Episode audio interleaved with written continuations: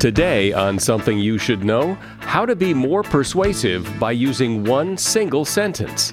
Then, a fascinating look at all the things that make you human, including the way that humans cooperate with one another. If we took a normal child from birth and magically kept them alive in some way on a desert island, and they grew up by, all by themselves, they wouldn't invent a language on their own. They certainly wouldn't invent mathematics or build buildings or computers and nothing like that. Then, if you regularly use mouthwash, you may want to rethink that practice. And natural herbal remedies. Do they work? Are they the future of medicine? We're kind of in a bit of trouble when it comes to dealing with obesity, diabetes, heart disease, depression, anxiety, insomnia, chronic pain. The answer cannot just be more pharmaceuticals. It can't be. Too many of the drugs have too many side effects. All this today on Something You Should Know.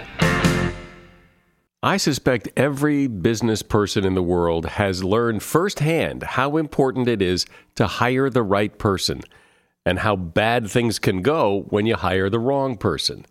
That's why it's so important to find that right person in the first place. But where? You can post a job on a job board and hope the right person will find your job, but think about it how often do you hang out on job boards? Don't leave finding someone great to chance when you can post your job to a place where people go every day to grow their career and discover job opportunities LinkedIn. With 70% of the workforce on LinkedIn, posting on LinkedIn is the best way to get your job opportunity in front of more of the right people. It's why a new hire is made every 10 seconds using LinkedIn. Hurry to linkedin.com slash podcast and get $50 off your first job post. That's linkedin.com slash podcast to get $50 off your first job post. linkedin.com slash podcast. Terms and conditions apply. Microsoft Teams is helping a bicycle company reinvent the way that they work. We make bicycles for everyday riders. Once the pandemic hit, we started doing virtual visits. All of a sudden, we could open up our showroom to customers around the world. Learn more at Microsoft.com/Teams. Something you should know. Fascinating intel, the world's top experts, and practical advice you can use in your life. Today, Something You Should Know with Mike Carruthers. Hi, welcome. How persuasive a person would you say you are? Are, are you good at getting other people to do what you want? Well, if you'd like to be a little better at it, the next time you really need someone to say yes, you might want to try the only if you want to trick. A recent study on persuasion techniques suggested that adding that simple phrase or one like it can double your chances of success. The best approach is to keep your request short and sweet. Be direct and sincere, and then follow the request with a phrase like, but of course you're free to say no, or only if you want to. Reminding the other person that they're in control softens the favor and makes it harder to say no. The tone you use is important too. Even the slightest hint of insincerity or sarcasm can be perceived as passive aggressive and will likely backfire. But just think if you can double your chances, it's certainly worth a try. And that is something you should know. We humans, we humans have it pretty good. We're on top of the food chain. We have those opposable thumbs, which is great. We're reasonably smart. We can figure things out. But are those the things that make us human? Are those the things that separate us from other creatures on the earth? What really makes humans human? It's a fascinating question that turns out to require quite a bit of research and discovery to get to the answer. Fortunately, it's been tackled by Michael Tomasello. Michael is a professor of psychology and neuroscience at Duke University. In 2017, he was elected to the National Academy of Sciences and the American Academy of Arts and Sciences, and he's the author of a new book called Becoming Human. Hi, Michael. Welcome. Uh, hi, Michael. I'm happy to be here. So, before we dig down into the details of humanness, if if that's a word, in a nutshell, in in a big sweeping generalization, what what is it that makes humans human? One of the things that really um, struck home with us was the way that humans uh, cooperate with one another. Now, I know that in today's world, people would say, gosh, humans aren't cooperative. We're fighting with one another all the time and cheating one another all the time. But I always say uh, you have to look at the right baseline. Compared to chimpanzees, we're super uh, cooperative. Um, and um, most of the nasty things we do are uh, to people in out groups or um, people that we are competing with over resources or something. So generally speaking, you know, in a community of friends and family and stuff, we're incredibly cooperative. And a lot of the uh, most impressive uh, products of human cultures are collaborative products. So complex technologies like computers or whatever are the product of many people working together over many years, um, and complex social institutions like governments or um, universities or something are again uh, collective products of a group of people over time. So it's not so much that we're individually intelligent, but it's that uh, we're able to sort of put our heads together and pool our cognitive resources to do things that no one individual could do on their own. Really? Well, that's interesting that you say that it, it's not that we're individually so smart as we are collectively. That's what, what, what makes us human is that we collaborate and collectively, because I think we like to think that as individuals, we're pretty smart. I like to use the example of a child on a desert island. If we took a normal child from birth and magically kept them alive in some way on a desert island, um, and they grew up by, all by themselves, they wouldn't invent a language on their own. They certainly wouldn't invent mathematics or build buildings or computers and nothing like that. So as an adult, they would be very similar to great apes. They might be a little bit different, but not so different. So what they're born with is this ability to tune into others, to collaborate with others, communicate with others, learn from others in special ways. They're born to be members of a culture. But do we know why we do it, but other animals that live in communities don't? It's a, a, combination of the fact that we, um, our nearest relatives, we share a common ancestor with chimpanzees, and they are extremely socially clever for in competition. So they, we have studies showing that they know when others see things, they know when others know things. When they're competing with them, they can use that information to their advantage but they're using their smarts about others' minds. They're doing mind reading, if you will, to compete with them, to outsmart them. And then somewhere in human evolution, humans took those social smarts and started channeling them in a cooperative direction. So ants and termites and bees are very cooperative, but they don't they didn't start out with a special social intelligence. We started out from our primate heritage with special social intelligence, and then we channeled it in a cooperative direction. Do we do that? Do we cooperate because we cognitively think it through and go, well, you know, we'll, this will get done a lot better if we cooperate, or or is this built into us? This collaboration thing is just what we do. Well, that's one of the things that uh, one of the advantages of working with children is children like a one-year-old, uh, 18-month-old is certainly not strategically thinking it'll go better if I cooperate. Uh, they just do it and um, much more enthusiastically than chimps do. So chimps will sometimes cooperate. I'd, say the chimps are more like what you're saying uh, strategically. The chimps are uh, seeing that they can't get it by themselves, and they kind of use the other guy. We call it a social tool. They use him as like a social tool to help them get something. Like if it requires two of them to pull something in to get food, for example. Uh, but the kids, it doesn't matter whether they can do it just as well by themselves or whatever. They just like to cooperate. We had we had one very simple experiment where they had the choice to either pull in some food by themselves or pull in some food cooperatively with others um, and the, uh, the chimps preferred to do it by themselves, and the kids preferred to cooperate. Why is this important? Why are we talking about this?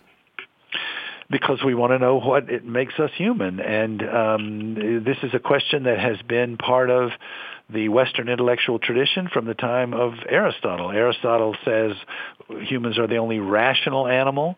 Descartes says we're the only animal with free will and they're saying these things in a very general way without any real data. And so uh, we really want to know um, what is it about humans that has led us to be able to dominate the world the way we have to the point that we can probably destroy it if we feel like it, um, to basically wipe out all the other large mammals except for the ones we've decided it's in our interest to protect.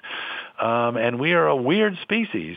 One of the interesting things from listening to you talk about the difference between humans and other creatures is, as you say, we tend to cooperate but we can very deliberately decide not to cooperate. Where it, it doesn't it seem that, say, bees and ants, I mean, they're, all, uh, they're seemingly all cooperating with each other. Uh, they don't hold grudges or get mad or.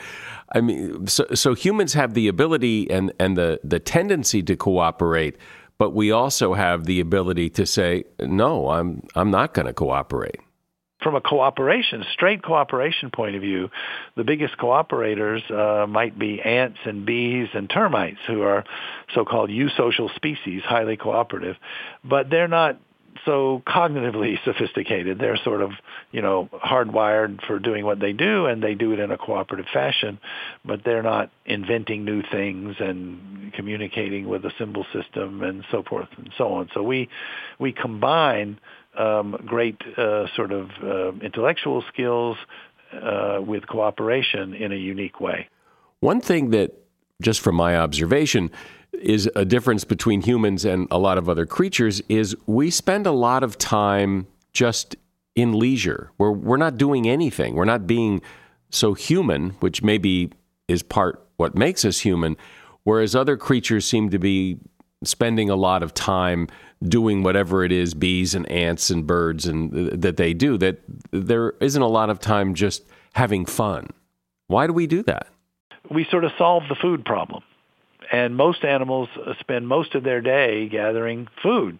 Um, i watch chimpanzees in the wild for um, uh, not a long time. I'm not a field worker but for a few weeks and uh, you know they wake up, they go forage for food, they eat some, they take a nap, they get up, they go looking more for food, they find some more, they take a nap, uh, they go looking more for food. Their day is structured around finding food, um, and it's an immediate problem. You know, after a few hours, you're hungry again, you got to go hunt again and we sort of have our refrigerators stacked full and can just a trip to the market. We can restack them whenever we want. And we have all this extra time. There's a famous book uh, called um, leisure the basis of culture.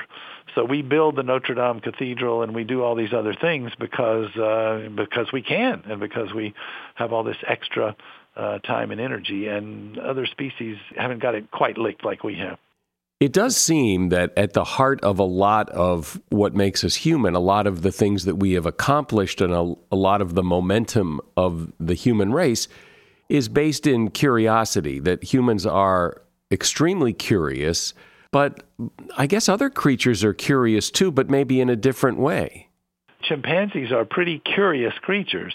So that's curiosity that may be not just uniquely human, but the human version is channeled in special ways. I mean, if you take science, science is completely collaborative activity. Nobody does science all by themselves. They are building on the shoulders of giants as they take on the results of previous scientists, and they typically are doing it in teams and uh, and figuring things out together uh, and so forth.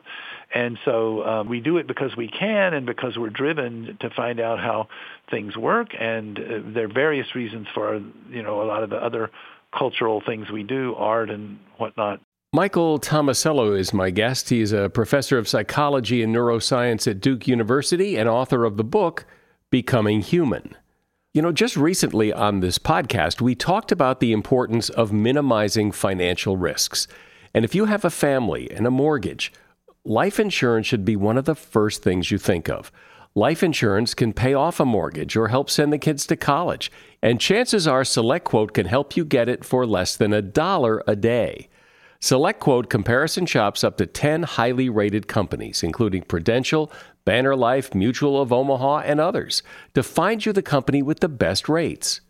For example, SelectQuote could find a 35 year old man a $500,000 policy for under $19 a month or a 37 year old female a $750,000 policy for under $22 a month. That's less than a dollar a day. A cup of coffee costs more than that. SelectQuote could save you time and money, so get your free quote at selectquote.com/something today.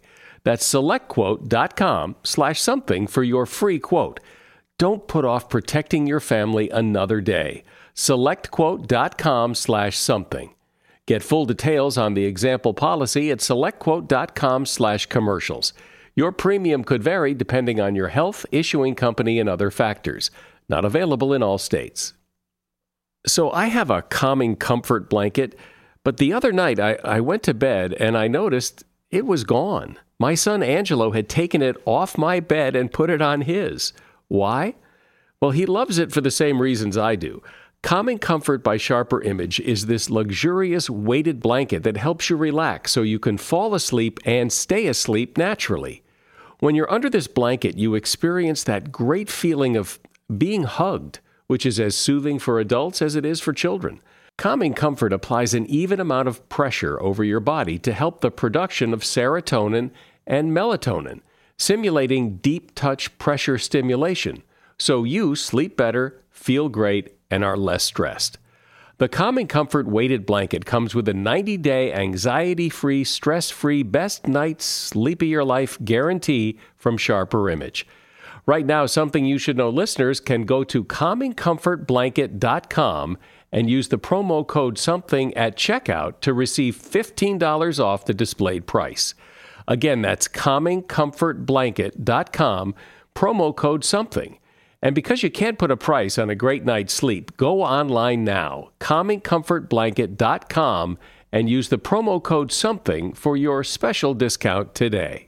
So, Michael, is our human ability to learn really different than other animals, or is it? Do we all learn the same thing, or do they not need? How does that work? Many animals learn, and many of them learn very well.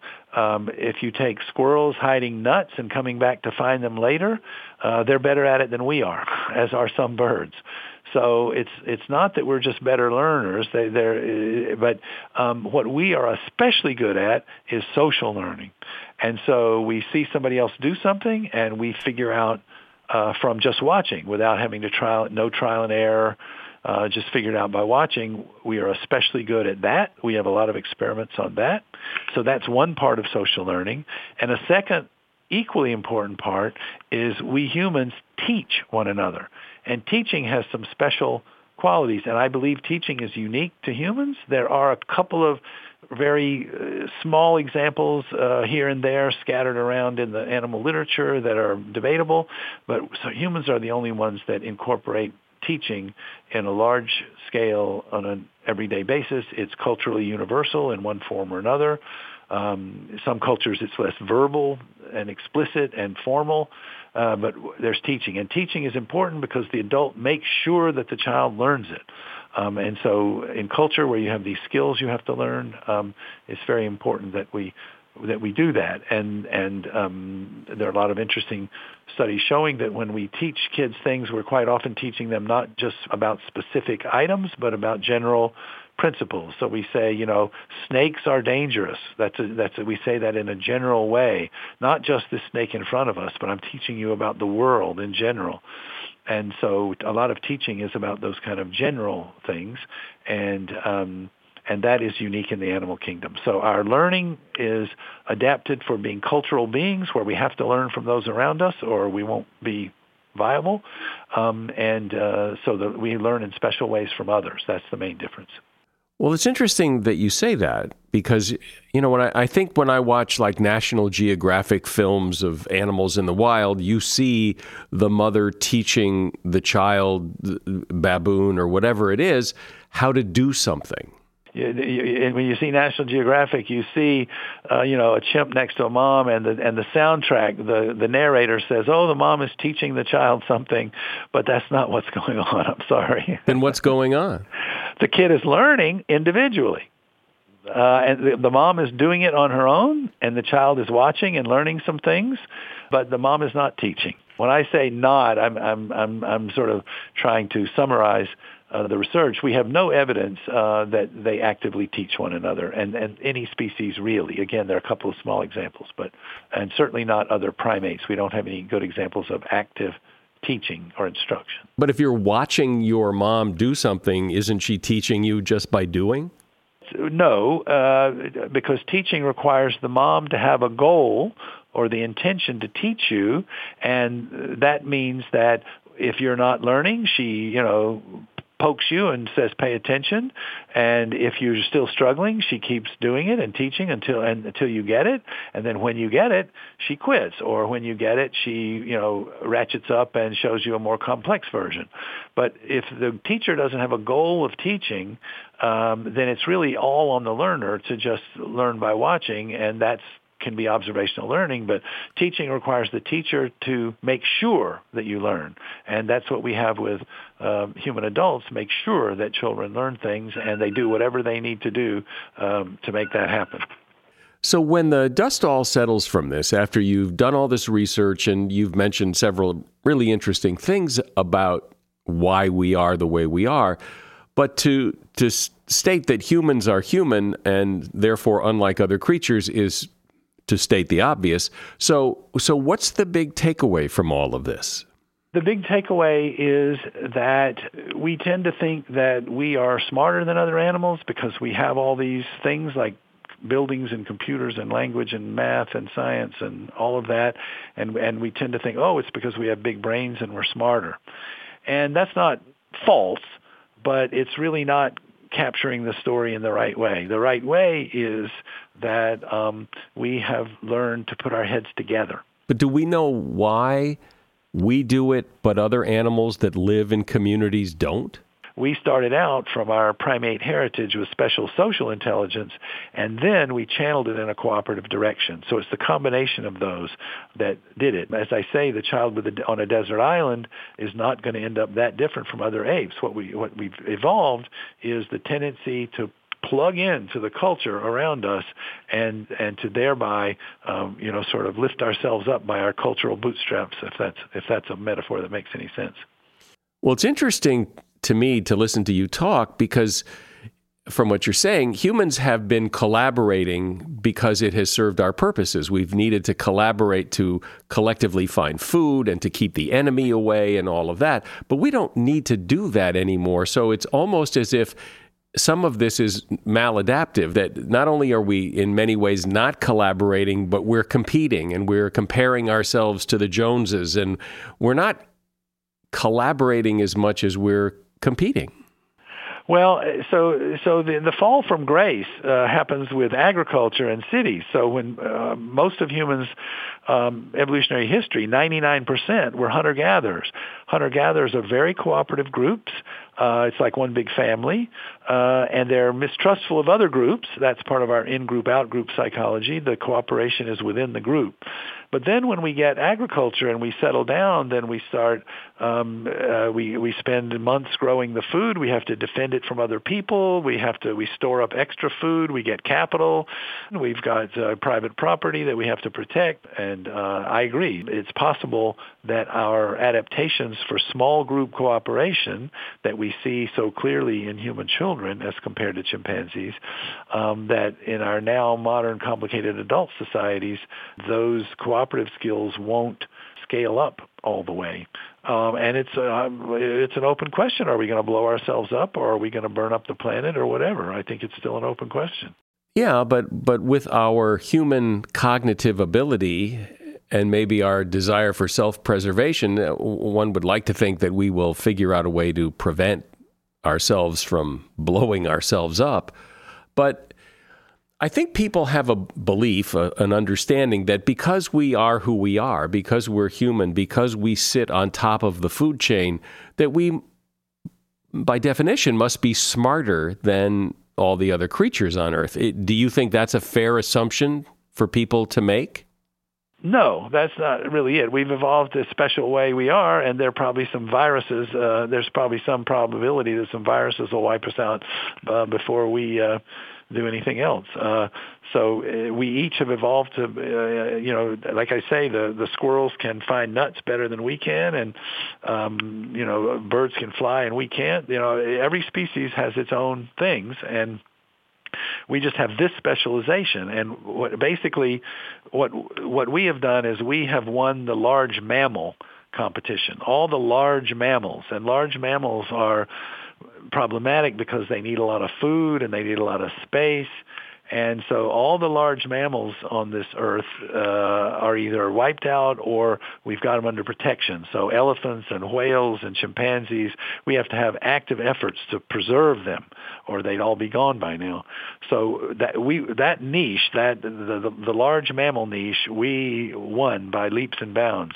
But um, you know there are more termites and and ants and bees uh, on the earth than humans by a long shot and um, and as I say, there's some things like uh, you know the plague and things like that that have wiped out half the population of Europe uh, in you know a few hundred years ago. Um, so uh, no, we haven't we haven't uh, become better than everybody else. We're just we've just um, uh, you know climbed the top of the mountain here in our one little area, and we we just need to try to hang on. Yeah, well, I, I get it because when you look at it your way through your lens it's not that you know bees would be better off if if they had the same smarts as us. Uh, there's nothing they could do with human intelligence so they're better off the way they are and we're better off the way we are. No they're they're doing fine like they are and um, one of the basic principles of evolutionary psychology is that we are sometimes adapted for things from a past environment and they're no longer adaptive in the current environment. And like a textbook example is our love of sweets. Uh, back 50,000 years ago, you, you know, every time you encountered a ripe fruit, you ate it, and uh, you just took the sugar whenever you could get it because it was fairly rare and it was a high energy boost. Well, now it's on, you know, everywhere, every supermarket shelf, every uh, vending machine out in the hall, and it's not really adaptive to eat sugar all day long every day. Um, so um, uh, you could say that in a similar way, analogous, we are adapted for small group collaboration with a hunter-gatherer group where it's all one big family, uh, so to speak, and um, we know everybody and we trust everybody. And now we're in these multi, you know, cultural societies where um, we have to uh, interact with people that we don't know, that don't share our same practices and stuff. And maybe our small group cooperation will scale up and we'll solve this thing. But um, I, I would say it's not a it's not a, a foregone conclusion. Well, I, I, really like talking to you about this because I think for me, and, and, and I imagine for pretty much everybody listening to this, I mean, when was the last time you really stopped and thought about why are you human? What makes you human? And why do you do the things you do with the people in your circle? And it's pretty interesting to stop and think about that. Michael Tomasello has been my guest. He is a professor of psychology and neuroscience at Duke University, and the book is called Becoming Human. There's a link to his book in the show notes. Thank you, Michael. Okay, my pleasure. Bye bye. By now, you've probably heard of Care of. It's the monthly subscription vitamin service that delivers completely personalized vitamin and supplement packs right to your door. It's a great idea. This year, make health and wellness a top priority with the help of Care of Vitamins. Whether you're focused on glowing skin or boosting your energy levels, getting more sleep, or just generally being healthy. Just take care of's fun five minute online quiz about your goals and lifestyle to find out your personal, scientifically backed vitamin and supplement recommendations. Then your personalized Care of subscription box gets sent right to your door every month with your personalized daily packs. It couldn't be simpler. Look, 90% of people fall short of FDA recommended guidelines for at least one vitamin or nutrient. So let's take that worry away right now. Take advantage of this month's special New Year offer for 50% off your first month of personalized care of vitamins. Go to takecareof.com and enter the promo code something50 that's 50% off your first month of personalized Care of vitamins. Go to takecareof.com and enter the promo code something50. That's something50. And that link is also in the show notes. Do you own or rent your home? Sure you do. And I bet it can be hard work. You know what's easy? Bundling policies with Geico. Geico makes it easy to bundle your homeowner's or renter's insurance along with your auto policy. It's a good thing, too, because you already have so much to do around your home. Go to geico.com to get a quote and see how much you could save. It's Geico Easy. Visit geico.com today. That's geico.com. So you own or rent your home, right? Sure you do. And I bet it can be hard work. You know what's easy? Bundling policies with Geico. Geico makes it easy to bundle your homeowner's or renter's insurance along with your auto policy. It's a good thing, too, because you already have so much to do around your home. Go to geico.com, get a quote, and see how much you could save. It's Geico Easy. Visit geico.com today. That's geico.com. You know, I'm starting to wonder who's left to convince to start playing Best Fiends. Best Fiends is this top rated mobile puzzle adventure, and I've gotten so many people to try it. And once they try it, they love it. And so will you. You download the app for free, and off you go. Best Fiends has a world full of lovable characters, thousands of levels, new content gets added all the time. I mean, if you're still playing solitaire or some other game on your phone or tablet, step up to Best Fiends. I love that adrenaline rush I get when I beat a level and move on to the next. It's really satisfying. And it's a great stress reliever, a distraction when you need one, and one that is just tons of fun. I started playing a year or so ago. I've conquered over a thousand levels, and it just gets better and better as you go. There are over 5,000 levels, with new ones added all the time. So the fun never ends. Look, try it. I'm telling you, just try it. It's a free download, so what's the harm? And by the way, it's been downloaded over a hundred million times. It has zillions of five star ratings, so there's a pretty good chance you're going to like it too. Download Best Fiends free today on the Apple App Store or Google Play. That's friends without the R. Best Fiends. You've likely heard me mention and recommend the Jordan Harbinger Show podcast before. And the reason I mention it is well, yes, Jordan advertises his show here, and he does that for strategic reasons. You see, people who like this podcast are bound to like his podcast. He and I have a similar philosophy. In fact, I just spoke with him on the phone yesterday to compare some notes. Look, I really want you to give the Jordan Harbinger show a listen. He covers a lot of topics with big name guests like Seth Godin, Mark Cuban, uh, Kevin Systrom, one of the founders of Instagram. And Jordan's done really interesting episodes where he talks about his visits to North Korea, as well as how a professional art forger somehow made millions of dollars being chased by the feds and the mafia. So, as you see, there's a lot of variety, but one constant is Jordan's ability to pull useful pieces of advice from his guests. I promise you'll find something useful that you can apply in your life in every episode of Jordan's podcast. I enjoy the Jordan Harbinger show, and, and I'm not saying that because he's advertising. It really is good. Search for the Jordan Harbinger show. That's H A R B as in boy I N as in Nancy, G E R. The Jordan Harbinger Show on Apple Podcasts, Spotify, or wherever you listen to podcasts. The idea of a natural or herbal remedy is always tempting if you have an ailment, because if a natural remedy works, you can avoid taking a more conventional medication that could have side effects or cause other problems. Of course, the big if there is if it works. A lot of natural herbal remedies have been criticized and proven not to work or be very effective, while others show some real promise. So, how do you know which ones work and which ones don't? Well, there is a beautiful new book out from National Geographic called Nature's Best Remedies Top Medicinal Herbs, Spices, and Foods for Health and Well Being. The foreword to the book was written by Tieraona Low Dog, MD, who joins me to discuss this important topic. Welcome, Doctor. Thank you. Thank you for having me.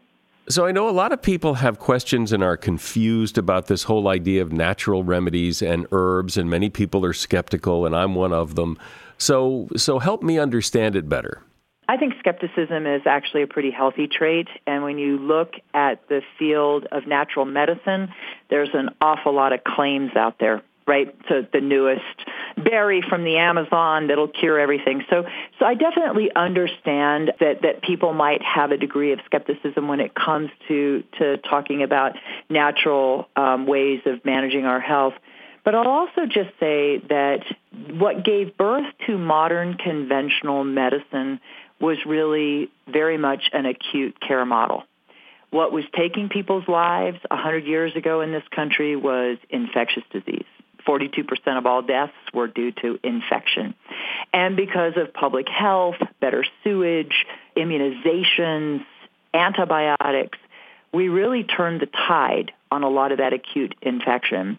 And what we were left with was then the success of our technologies with farming and, and with other technologies, which gave us a lot of conveniences that maybe we weren't really prepared for. And what I mean by that is that we have access to very calorie dense food 24 hours a day, seven days a week.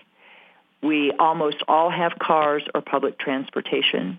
We work very long hours now on often computers, technology, so we're not as active as we used to be.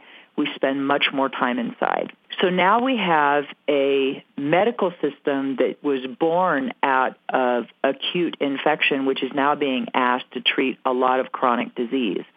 As a physician, I think while that model works great for acute ailments, we're kind of in a bit of trouble when it comes to dealing with obesity, diabetes, heart disease, depression, anxiety, insomnia, chronic pain. The answer cannot just be more pharmaceuticals. It can't be. Too many of the drugs have too many side effects, too many adverse effects. And I think we're going to have to find other strategies for helping people to really reclaim their health and their lifestyle and re-empower themselves on how they can take care of themselves and their family without having to go to the strongest form of medicine every single time. But that doesn't necessarily mean, and I, I, think this is where a lot of the skepticism comes in, is uh, just because you can criticize conventional medicine doesn't mean, as you say, that the berries from the Amazon are going to cure your problem. Because you don't like this solution doesn't mean this other solution will work. Right, and as a conventionally trained physician, I certainly like conventional medicine. so, so you know, I'm I'm conventionally trained, and, and work is an interesting thing. What something works, right? I mean, there's not really many drugs that work 100% of the time in 100% of people. And when we start digging into some of the medications like Tamiflu and Relenza, we actually look at their effectiveness, they're not near as effective as we thought they were for treating the flu, and even more important, they were not effective at all at helping to prevent person-to-person spread like in a pandemic. So I, I think a lot of times people who are skeptical, the skepticism is good, but they also may not be um, critically thinking through all of it because because there's a lot of things that don't work for everybody all the time. Let's take an example of probiotics. There's pretty good data that if you take an antibiotic and you also take probiotics, you can reduce antibiotic associated diarrhea. Okay? There's also pretty doggone good data that if you have a child in a daycare and rotavirus, which is common diarrheal causing infections going around the daycare, if you give your child probiotics, it can help prevent them from getting the diarrhea. And if they do get it, it will shorten the duration pretty considerably. So this is an example of taking something along with something else to prevent a side effect or to prevent something from occurring in the first place. Now there's good data on that. There's randomized controlled trials on that. It's pretty accepted in conventional medicine, but it is a probiotic which can be found in yogurt, could be found in kefir, or could be bought as a supplement. So I think it really depends upon what we're talking about, um, how effective it is. Clearly, uh, yeah, uh, tannins, right. tannins in tea, you know, like black tea. Uh, there are stories going back a long time about how you know people would use tea bags to treat a burn. Well, we actually know that tannins are highly effective for minor burns, um, both in helping to heal, um, to reduce pain, and also to prevent blistering and secondary infections. Tannins are now used in Western medicine in burn ointments, but it's the same tannins that have been in tea that people have been using for hundreds of years. So it's it's a fascinating field. It's it's fascinating in National Geographic. I think because of their exploration of the world, their exploration of plants and of animals and ethnobotany, kind of the perfect group to bring a really beautiful book like this um, to, to the marketplace because I think the resources and the tips that they provide are very sound and and are not extravagant. And I think they can be very helpful for people. So let's talk about some of the things that really do work because I think in the world of natural remedies, there are things under that umbrella that don't work. And so we need someone to kind of navigate through. For example, and, I've looked into this because uh, this is of particular interest to me. For example, that something like, I don't remember the exact number, but like 10 times more St. John's wort has been sold than has ever been harvested. And St. John's wort is supposedly for depression. Well, uh, so clearly, much of what's being sold as St. John's wort isn't what it says it is, which is a problem if someone's battling depression. And I know for years people have said that, you know, ginkgo biloba as an herbal supplement is good for dementia. And it's been proven to not yeah, work. Yeah, we don't really have anything good anywhere for dementia, and that makes it a vulnerable category, right? Because right the drugs we have really aren't very good for dementia. I have a mother with dementia, so uh, near and dear to my heart. So when you know when my father calls and says that there that he saw something on the internet that is a natural remedy that cures dementia and that this doctor has cured thousands of people but the FDA doesn't want anybody to know about it. right. And I said, "Dad, I said, "Dad, you know, honey, no." And and I hear the shaking in his voice and he's like but it says and I'm like dad there is no cure for mom's dementia. And then the tears it's just like I got to do something.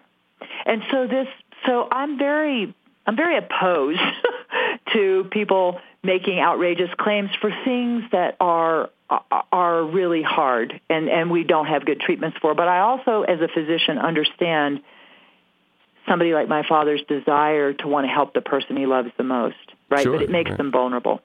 When and when you talk about adulteration, that's a separate thing. That doesn't mean something does or doesn't work. What you're talking about is an adulterated product.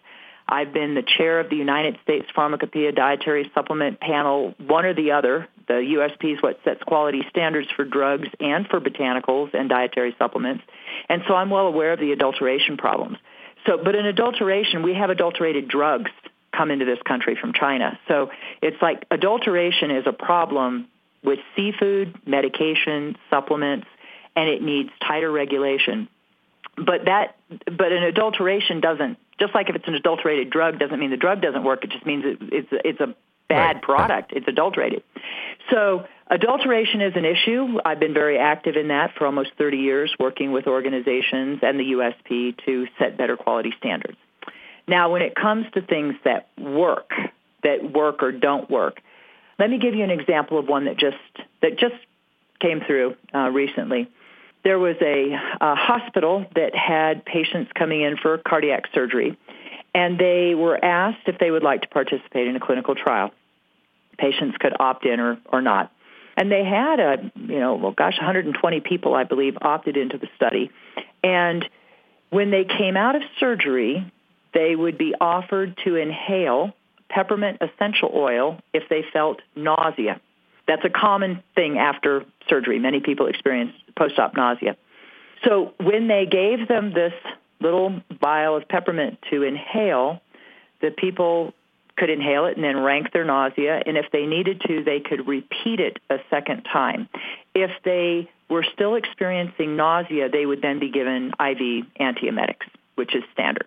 In the study, all patients but one had their nausea relieved by inhaling peppermint essential oil.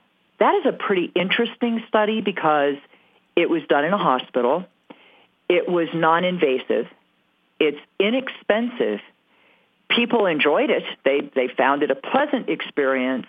And if it didn't work, there was pharmaceutical medications available. But our antiemetics all have secondary side effects to them. So there there is no just you know adverse free antiemetic. So for me, this is an example of where research can play an important role because this is a common problem in hospitals.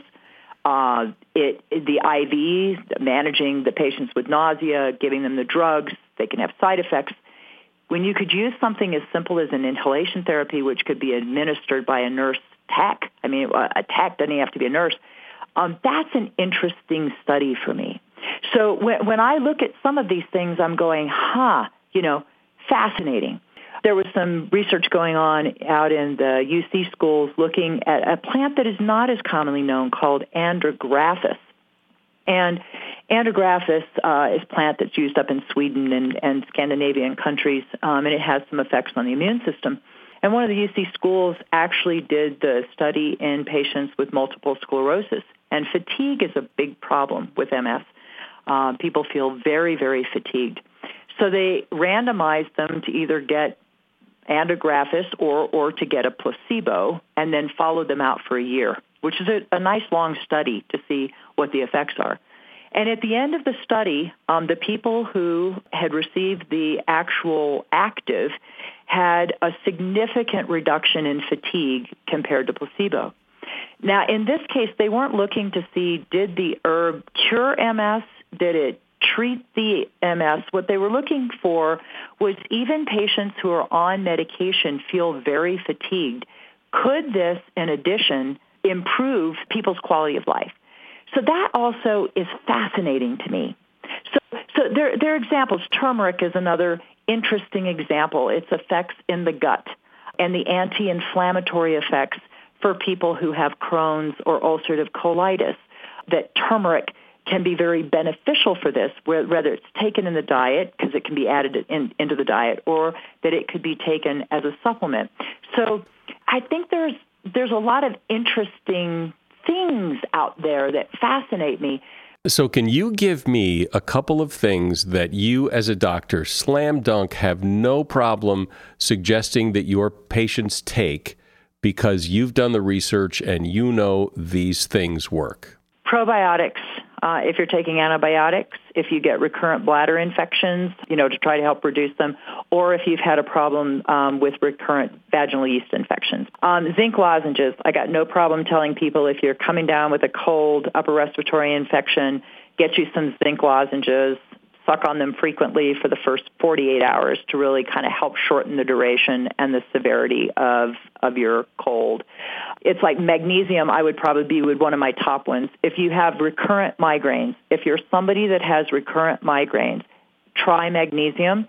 400 milligrams to 600 milligrams per day has a strong endorsement from the American Headache Society and the uh, Canadian Headache Society for prophylaxis of migraines. So there are three things right there that I would never hesitate to tell people that are also backed by very sound science. And there is a lot of that in this book. The book is National Geographic's Nature's Best Remedies Top Medicinal Herbs, Spices, and Foods for Health and Well Being. And the foreword to the book was written by my guest, Dr. Tieraona Low Dog. There's a link to the book in the show notes. Thank you, Doctor. I enjoyed it. I enjoyed it. You're a good interviewer. Nobody wants to have bad breath, so a lot of people use mouthwash on a regular basis, and that turns out to be maybe not such a great idea. A study found that using an antiseptic mouthwash twice a day could increase your blood pressure, your risk of heart attack, and your risk of stroke. The study suggests that the mouthwash is not only killing the bad bacteria that gives you bad breath, it also is killing off the good oral bacteria, which helps to control blood pressure. The American Dental Association does not recommend the use of mouthwash without a dentist's advice.